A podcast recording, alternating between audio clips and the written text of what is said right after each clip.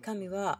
イスラエルのために契約をしました。今素晴らしい働きがイスラエルであるしそのことを感謝しています。イエスの働きの時にその優先順位がありましたね。それはイエスの人よみがえりの前の奉仕というのはユダヤ人に対してであってその違法人に対してではなかったんです。でもユダヤ人に対して奉仕をしている時であったとしても何人かの違法人にあったんですけれどもまだその違法人の人たちというのはその人に見返りがなかったのでまあ相手ならば資格がない。そのような状態だったんですけれどもでも彼らの信仰に驚いた。フェニキア人の女性に対してはこのような信仰を持った人を見たことがないと。またそのローマ人の100人隊長にもそのようなことを言いました。何だったんでしょうか？その全てを知っている方を驚かせる能力というのはどうだったんでしょうか？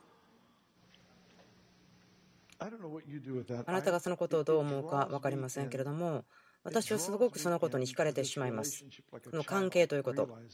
これは気が付くことがあるんですけども思い起こさせられるんですね。これは本当に神と歩くということは信仰であるということ。このこと全てが大きな冒険であるそのように思います。これは神と共にどのように歩き関係しまた神をどのように知っていくかそのようなものだと思います。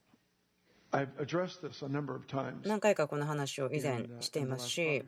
多分過去45年の間にお話ししていると思います。でもまた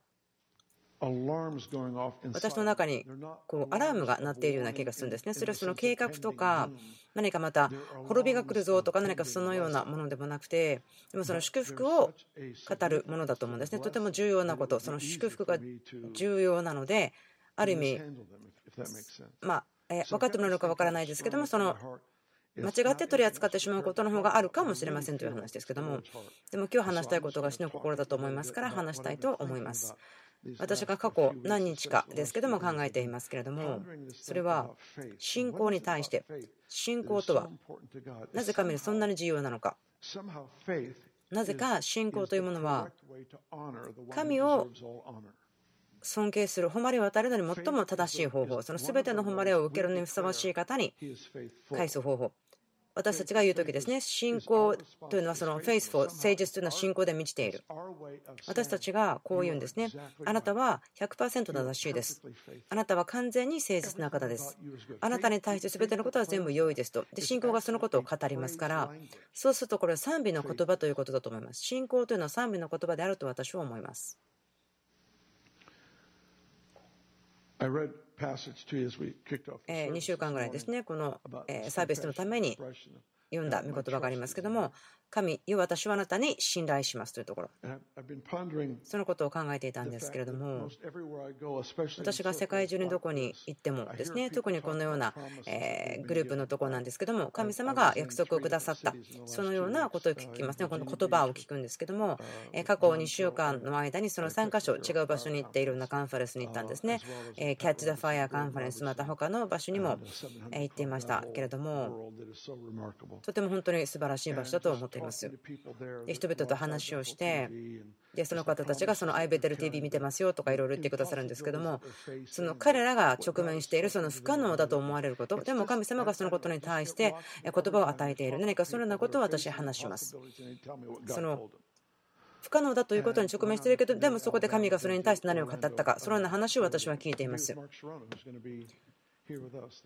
えマークさんという方とですねそのフロリダで一緒にいたんですけどまたその方今週来るんですけどもま私が言いたいことは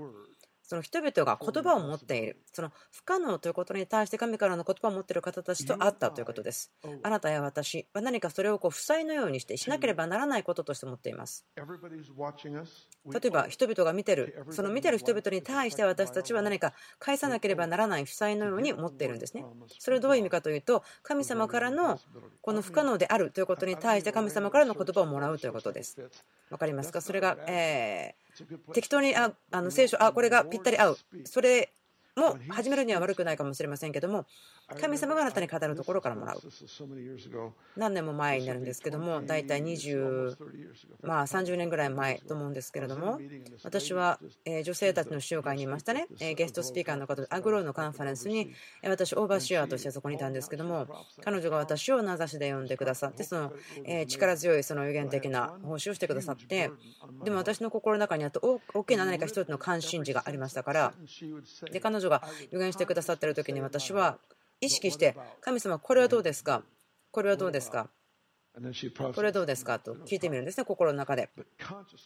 で彼女は予言し続けるんですけど、私、ずっとそのことを心の中で考えるんですね。この言葉とこう、え議論するわけではないんですけども、何か魚釣りをしてこう糸を垂れるように、神様、これはどうですか、このことについてどうですか？というんですね、心で言ってみるんです。で彼女は予言続けていたんですけども、私、不信仰ではなかったし、神様があの証明してとも思ってなかったんですけど、ただ心の中で聞いてたんです。でも彼女はそのまま5分か10分予言してたんですけど、まあ、でもついに彼女が止まってこう言ったんですね。あなたが今考えているこのことに対してはと言って彼女が予言したのはその言葉に対して私がどうするべきかということをとても具体的に語ってくださいました。ですから私たちが神様を信頼している十分にしている時に神様の前にその神様が語ってくれるまでその状況を神の前に持ってくることができます。その巨人と直面するその信頼を保つことができる。神から聞くということです。このことに対して神が何と言ったか。ということです。ヘブルの10章ですね。もちろん多くの皆さん知ってると思うんですけども、またヘブルの11のとこですけども、本当に素晴らしい信仰の章ということが書いてありますね。この人々、神を信じた人たちですけれども、ある場所場所にこう書いてありますね。私、聖書を読むときにまあシステムを作るようにして読むことが多いんですね。そのあそこ、ここ、そこと読むのではなくて、ここ初めから読んだら終わりまで行くとか、セクションでここ読んだらま福音全部読んでとか、あそこ読んでとかするのが私のやり方なんですけども、なんかあんまりこうランダムにバラバラっていうのは好きではありません。でも自分が楽しいと思うのは、まランダムなことも楽しいと思うんですね。何かこうスプリンクルのようにこう、まあ、スパイスのようにな感じですね。私が普段読んでるところのようにスパイスがかかるようなもの。でそれがそのヘブルの11だったんですね。信仰ということ。また第一コリントの13なんかそのような場所。から時にあまあ、レクリエーションのようなディズニーランドのようなそのような感じを受けると思うんですね。私私の楽しみということです。でここでこの宣言があるんですね人々に対して、この信仰の巨人というような私たちが、ますごいなと思う人たちですね。こう言ってますね。彼らはその約束を経験することなく死んでしまいました。でもと、私が言いたいのは、例えば、あ私が状況私が直面している状況が、あこれ自分の生きているうちに終わることが神の御心じゃないんだというふうに思わないんですね。私が考えるのは、いや、もしこれが私の人生の間に終わらなかったらどうしよう。いや、でも終わると思うよと思う。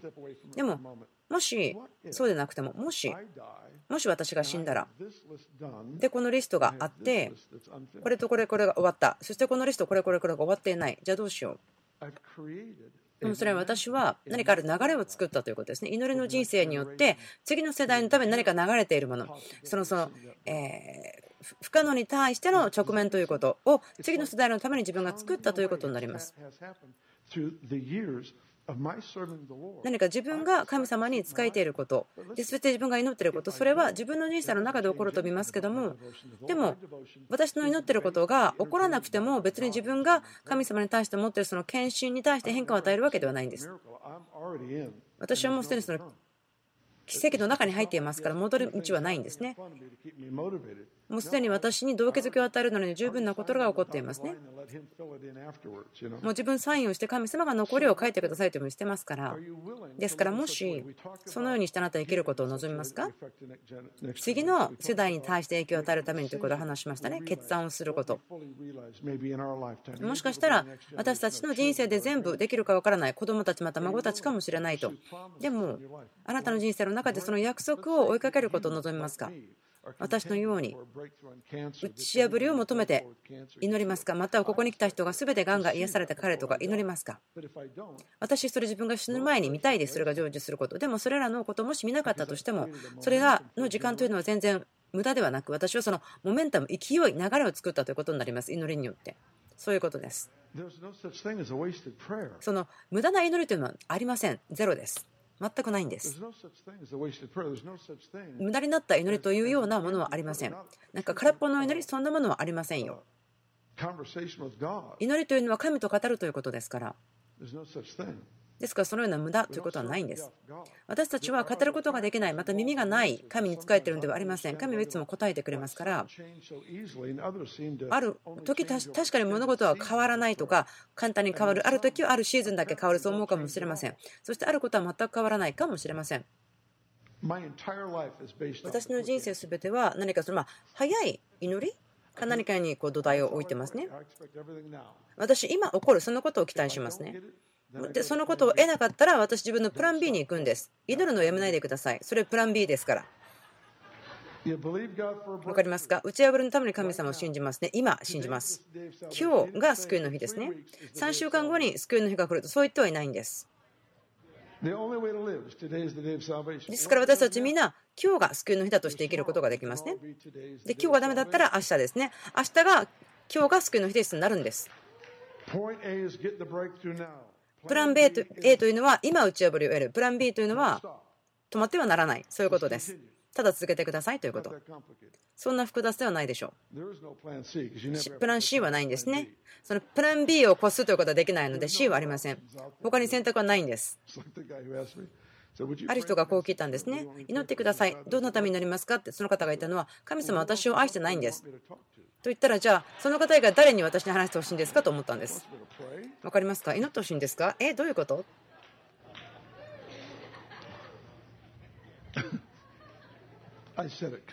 まあ、私、親切に言いましたけどもね、もちろん、あの牧会的な配慮を持って語りましたけども、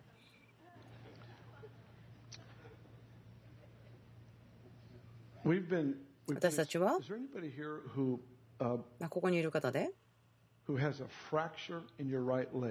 え右の足に何かこうフラクチャーこう壊れてしまった粉々になってしまったところがありますか？また何かその壊れたり何かがしたところがあって正確にこう回復してなかった戻ってなかったそのような人がいますか、えどれぐらい前ですか？とか最近ですか？あ1年ぐらい前ですね。もう少しいらっしゃいますか何名かいますね。はい、すいませんが、立ってもらえますか別にあの変なことさせるわけではないですよ。すいません、立っていただいていいですか？祈りましょう。その周りにいる方、あのフラクチャーというその、まあ、割れてしまったような、そのような印象があるんですね。それ以外聞いて、なんかこう、ひびが入ってるとか、そんな印象だけがあるので、まあ、癒しが必要と思いますから、周りにいる方は手を伸ばしてください。祈りましょう。イエスの皆によってあなたを癒します。イエス・キリストはあなたを癒します。イエス・キリストがあなたを癒します。主イエスがあなたを癒し、力をつけ、そして完全に回復します。アーメン。ようですね。はい、えー、あといくつかありましたね。私たちはその義理があると思うんです。これは私たちが直面する不可能ということに対しての約束の言葉。ヘブル10章36。あなた方が神の御心を行って約束のものを手に入れるために必要なのは忍耐ですとあります。これは特にヘブル10章の後半の10節のところですけどもこれ11章に対して入っていくところなんですけどもま最後の8、10節ぐらいのところでこう言ってますねそれは忍耐を持つ信仰待ち望む信仰そのようなことを語っていますなぜでしょうか？なぜ信仰だけではないんでしょうか？プラン B です。そうですね、その通りです。私が言おうとしたこと、あなた言ってしまいましたね。そのプラン B なんです。プラン A は今答えるというふうにして祈る。で、プラン B、それは止まることを止まってはならないということです。祈り続ける。私たちは物事に対して今答えられるというふうにしてアプローチしますけども、でも答えが遅れているように見えている時ということがあります。それはその私たちのうちのその人格とかキャラクターを立て上げているんですね。その忍耐する信仰というのはその人格が立て上げられること。そしてそれは答えに対する入れ物になりますからそういう意味なんです。キャラクター人格成熟した人格というもの。それを祝福をたくさん入れることができるものです。祝福を受けるために必要なものです。私が多くそのまあ心配することといえばこのことなんですけども私の心にあるものですけれども多分本当に深い私たちが将来のことを考えた時によく考えることがあります。まあ、試練があるとか難しいことがあるそれらはいいと思うんですけどもでも自分が考えているのは神様の臨在栄光その啓示が増えてきてそして全て私たちが直面することに対しての全ての答えが与えられた時にそしてまた大きな打ち破り、また大きな祝福が来た時に、ということですね。例えば、そのリバベルにいた時の話ですね、違う国々に対して私たちチームを送っていました。ボブさんとか手伝ってくださったんですけども、中国とか、その鉄のカーテンの反対側ですね、なんか特別なあの車のスタイルをして、こっそり聖書を運んでいけるような、何かそのような車を作って、それで聖書を運んでいたこともあったり、まあ、それは良い時でしたよ。そのアイデア、すごく私、喜んでいます。まあ、リーパーベルという小さな町からの歴史だと思います。そして私たちはチームを置くんですね。それ素晴らしいこと起こったのを見てきました。そしてそのレポートを私たち聞かせてくれるんですね。あんまり具体的には話したくありません。その共産主義の国だったんですけども、ある教会というのはすごく人々の笑いで満ちたと。その、え共産党が、え支配してた時のその国は、もう笑いで満たされていたということ。例えばその薬を持っていったりとか、必要な物資を運んでいったりとか、なぜならばそのエリアはまだ貧しかったんです。でも、そのカーテンが落ちた時ですね、同じ教会に行きましたけども、教会はいっぱいではなかった。なぜならば、その選択ができたんですね。豊かさによって選択ができたんです。でも、富とはそうですよね。その富というのは選択を与えます。オプションができるんです。その祝福が増えて、それは神の御心ではない、そうではないと思うんですね。私が思ってるのは、神様の心というのは、その祝福だと思うんですけども、でも神様があなたにその力を解き放ち、その前持ってなかった力、与えた時にそれを間違えて使えてしまうことがあるということですね。分かりますか？信玄の中で私すごく好きなところなんですけども22の最後のところですね。22の最後信玄。こう言ってます。上手な仕事をする人を見たことがあるかその人は王の前には立つが書いてあります。そして23の1あなたが支配者と食事の席に着くときはあなたの前にあるものによく注意するがよいあなたが食欲の盛んな人であるならあなたの喉に担当を与えよう。あなたはその上手な仕事をする人ですか？あなたは王の前に立ちますよ。これはその上手な仕事をする、そのエクセレント、その仕事をすればそのプロモーションされますよ、その立場が変わりますよ、上がっていきますよ、昇給されますよというようなことですね。その影響がある人たちというのはそのような場所です。影響を与えるその多くの富を持っている人たちはその上手な仕事、えエクセレントな仕事をする人たちを雇うことができます。次ですね。あなたが支配者と食事の席に着くときは、あなたの前にあるものによく注意するがよい、あなたの食欲が盛んな人であるなら、喉に担当を当て打たれます。どういう意味でしょうか？それは、その王が持っているものを私が欲しがった瞬間から、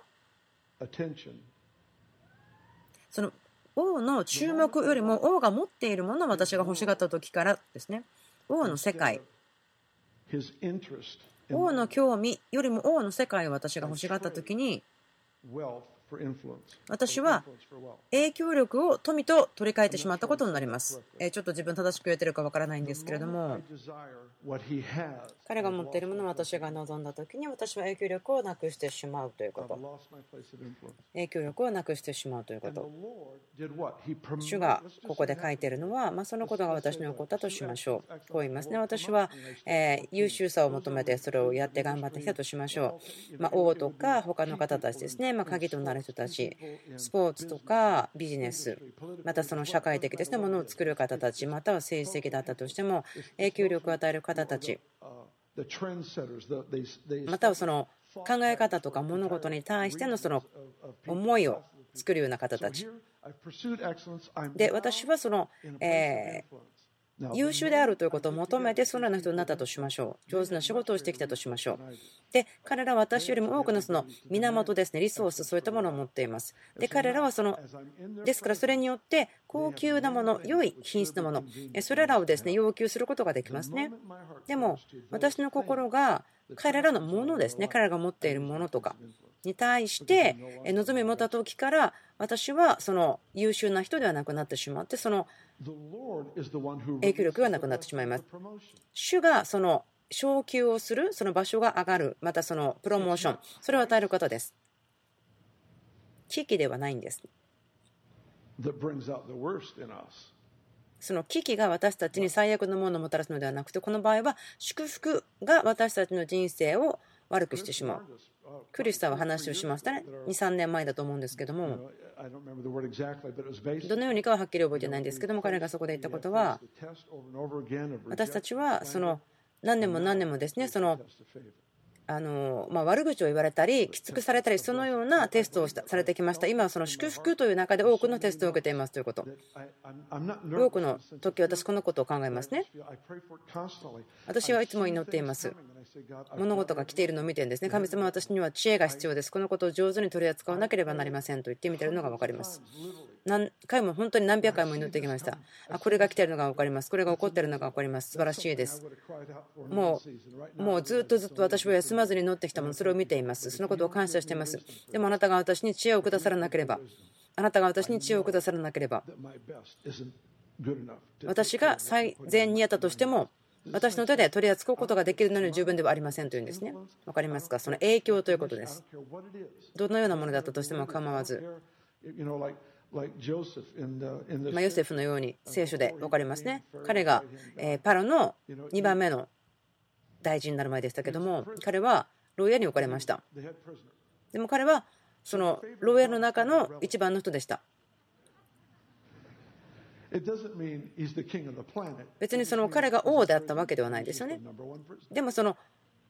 牢屋にいたけども、まあ、囚人としてはナンバーワンだったということでしょうか。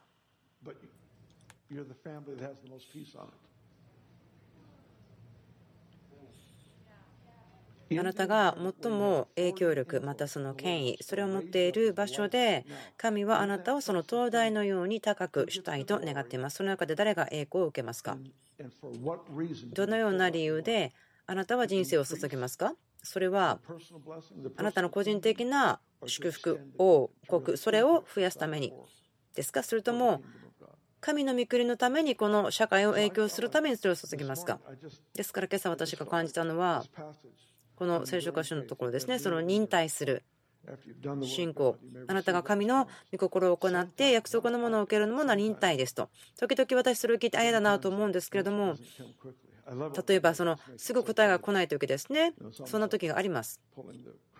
例えばその祈ってすぐ答えが来る時は何かクリスチャンのスロットマシンをやったようでお金を入れてレバーを引いたらすぐ答えが来る。でも時にその答えが来ない時ですね。何も起こらないんです。その、えレバーを引っ張っても何も起こらない。でもそれはまるでその、えー、と利息が溜まっている。そのようなものに感じるんですね。ですから時々私こう思うんです。あこの祈りがすぐ答えられなくてよかった。なぜならばその祈りが答えられた時にそこにその利息と一緒に来るからだと思うんですね。何か今祈りたいことがあります。何かこの不可能であるというようなこと、本当に大きな必要がある部分、そしてあなたはそのことに直面してますと。で、まだそのことから約束がないですよということですね。例えば神様、これをすることができる、これできますよというその自信はあるんですけども、この事柄に対してその特定性の言葉、この約束というのがない方、いますか？私はあの感じることがありますね。それはま問題とか難しさに私たちが直面していて、その言葉の、その状況のために言葉を神様から得ないということ？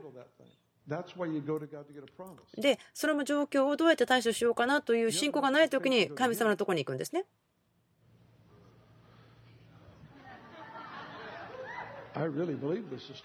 私、そう思うんですね。その心から信じてますよ。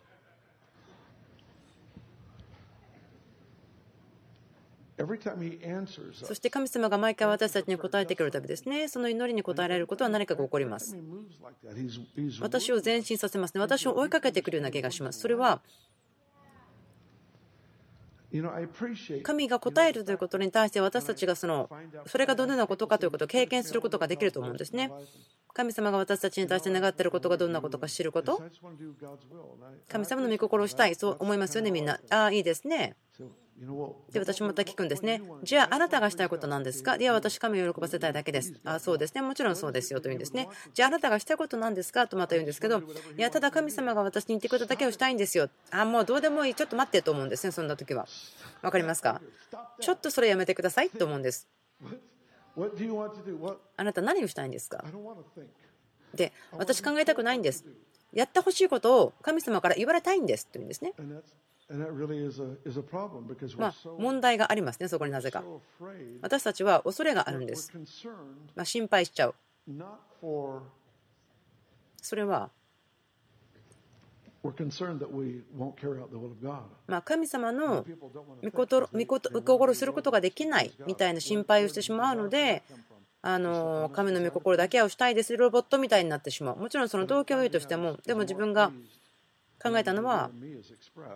本当の私が表現されること、そのことがすごく神様を喜ぶんじゃないかなと思うんです。まあ、ちょっと2つ話をしてから祈るんですけども、ネブラスカにいたんですけど、どこかにいて、寒いとこに冬にいました。寒いとこです。もう死ぬぐらい寒いところにいました。カンファレンスをやっていて、ボビー・コーナーさんと一緒に何年か前ですけども、自分のま思いとか自分の考え、経験にすごくなんかマイルストーンの大きな、え折り返し地点のような、そのような場所でもあったんですけども。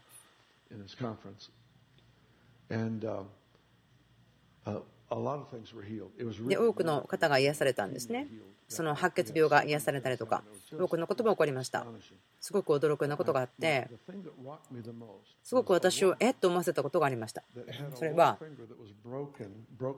え何年か前ですけども、何かこう手が折れてしまって、でもそれが治った時に指が曲がってしまった感じ。まあ、痛みはなかったんですけども、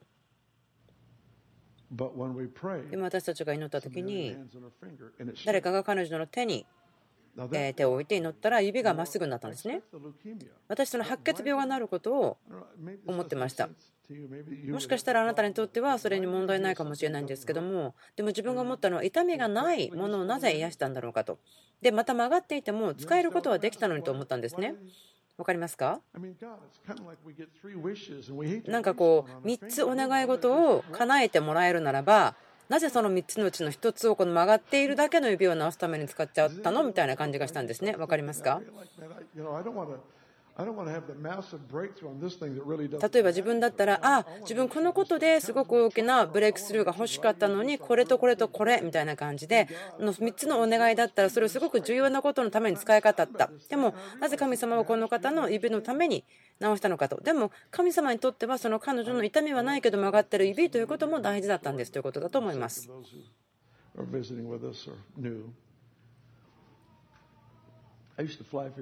あの私は以前またそのフライフィッシングですね。フライを使ってお魚をするのが好きだったんですけども今あんまり時間ないのでできないんですがまたその品質の良い道具を使うのが好きです。まああのまあ、品質の良いもの高いものを使うのは私上手なんですけれどもあの安いものを買わないでください。ジャンクは買っちゃだめですよジャンクはダメです。はい、そですですからそのフライフィッシングをするのはとてもお金のかかるスポーツなんですけども私それが好きな歴史があるのである時そのカタログですね本を読んでいて見ていたんですね。そのえ釣り竿とか。すごく安いものは何千ドルですから大体何万円かぐらいですね。また高いもの本当にもうアートのようになりますからすごく高級なものになりますね。本当になんか神様の良さと素晴らしさがあふれるようなそのようなページがあったりとかまたそのリールも同じぐらいですねあの手で作られるその高級なリールなのですごく高いそのようなものもありますけどもなんか魔法のような道具そのような良い道具があればもうお魚を釣らなくてもそのあの釣るの道具を見てるだけでああこれ素晴らしいなとこううっとりするようなそのようなものですね。だからそのフライフィッシングをする方みんなにっこりしてると思うんですけどもああじゃあこの私が買ったこの動画見てください。みたいな。ああすごいですね。みたいななるかもしれませんね。まあその時私はそのえカタログを見ていてその後ろの方に本の後ろの方にはあのま食べ物を売ってるスーパーマーケットのあのパンと牛乳みたいに、なんか必ずあるみたいな、なんかそのような面白いものがあるそうなんですね。なんか革のクッションでお魚がついてるみたいな、なんかその釣りをする人のためののようなものだそうです。何かコーヒーテーブルがすごく綺麗なガラスでできているもので、でも何かこう、そこに魚がハエをめがけてこう捕まえようとしているみたいなこう絵が描かれているみたいな感じ。なんか他にはなんか素晴らしいクリスタルのものがあってなんかこうあフライですねそのえっと毛針か何かをこう彫ったようなそのようなものが あるそうです。まところで。そのような本を読んでいていろんなものがあったんですけどもえっと器とか。またはそのフラスというものとか。あったんですね。えページのですね右の方ですねそのえウイスキーとかを持って行ってこう飲むようなフラスっていうこう金属でちょっと曲がったようなボトルがありますけれどもそれを見ておおいいなと思ったんです。なんか魚が噛みついてこないような感じはしたんですけども。まあプラン B でしょうか？パッと止まってそのフラスを見てあちょっといいかなと思ったんですね。こう金属だったし綺麗で。値段もまあいいなと思ったんですね。まあ買ってもいいけど使わないと思ったんですね。パッて見てかっこちょっと素敵と思ったんですね。ああそんなお金もかかんないし買ってもいいかもと思ったんですけどまた次ページをめくって進んだんですね。そんな長く見てないんですけど、まあ、1週間後ぐらい後になって私と妻はイギリスにいました。カンファレンスが終わってある女性が贈り物をくださったんですけどもまあの靴箱のようなサイズの大きさでこの素敵なそのまクリスチャンのものをくださったんですね。まあ写真のフレームだったりとかイヤリング十字架付きとかそうだったのかもしれません。何かそのクリスチャンテーマのような何かそのようなものだったかもしれません。で私にも何か箱をくださったので、まあ、ベリーさんの箱を最初に開けようということになってあどのようなギフトを私がもらえるのかなとなんかま推測はしたんですね。きっとこれらのものは全部あ Christian bookstore で買われたものだろうなと思ったんですね。まあ、まあ、良いものだろうなまあ本当に良いものだろうなと思っていました。で彼女がありがとうございます。としてそして私自分の開けたんですね。そしたらそのフラスが入ってたんです。その先ほど言っていたあのウイスキーとかを入れるようなフラスが入ってました。で自分の外側の顔と内側の顔違ってと思うんですねその時に。内側ではありえないと思ってたんです。冗談でしょ。でもその時の自分の思ってたことは自分が家でそのさ、えっと、フライフィッシングのえ本を2ページだけ見て見てたフラスのことなんですね。で、神様がそれを、え、神様、あなたこれを今もらえるんですか？でも神様、私が緊急にお願いしますと言って載ってるリストの方を知ってるんですか？自分が思ったのは、ああ、なんかあんまり使っても意味がないようなことのために自分の緊急のリストからの使える1枚のカード終わっちゃったんですかと、何ですかと思ったんですね、そう思ったんです。でもその時に思ったことは神様は全てを知っているということ。分かってます。ということですね。でもこのことは神様のことをちょっと私にこう教えてくれたんです、うん、もう神様ってあこういうお父さんだったんだっけということをずっと考えることができるんですね。私子供たちにプレゼント買うの好きなんで。だから子供たちの会話を聞いてるんですね。1週間ぐらい聞いてあそこになんか彼らがこんなことに興味があるのかなみたいなことのこう、えー、聞こうとするというか。何かそのサファリルームみたいな感じでなんかこう剥製みたいな動物の頭があった時があります。でまあイエス様がそこに一緒にいたらきっとこれらの動物まあ蘇らせたかもしれない。まあなんてこともあったかなととりあえずそれを置いといて。ポイントはですね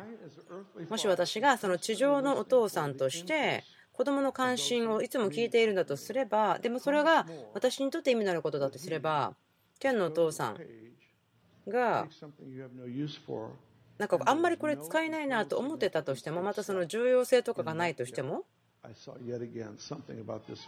でもそのことによってこの天のお父さんのことが分かる。そのようなプレゼントがあります。ですから私たちは私たちの人生においてやらなければならないことがあると思うんですね。私たちの自分の人生によって与える遺産とか影響というのはある意味私たちのえ義務というかやらなければならないことだと思うんですね。その若い方たちが私の肩に乗って前に進んでいくんですけど私もまだ若いですからねあなたは若い方たちが私の肩に乗ってあのまだ天井を作ってるかもしれないけどでも私まだ床を作ってますよ。私はまだ若いですよと。私まだ若者のみたい人のように自分のその家を建て上げている。自分の土台を建て上げている。そのようなものですね。ですから祈りたいんです。今の油注ぎの中に何かが可能だと思うんですね。その神様からの約束が答えられること、その全ての人が持っているその不可能性に対して神様が答えること、そのために祈りたいんですね。この季節のためにもちろん耐え忍ぶ忍耐もありますけどそのですから神様からその約束を受け取ってほしいんですね。神様の約束。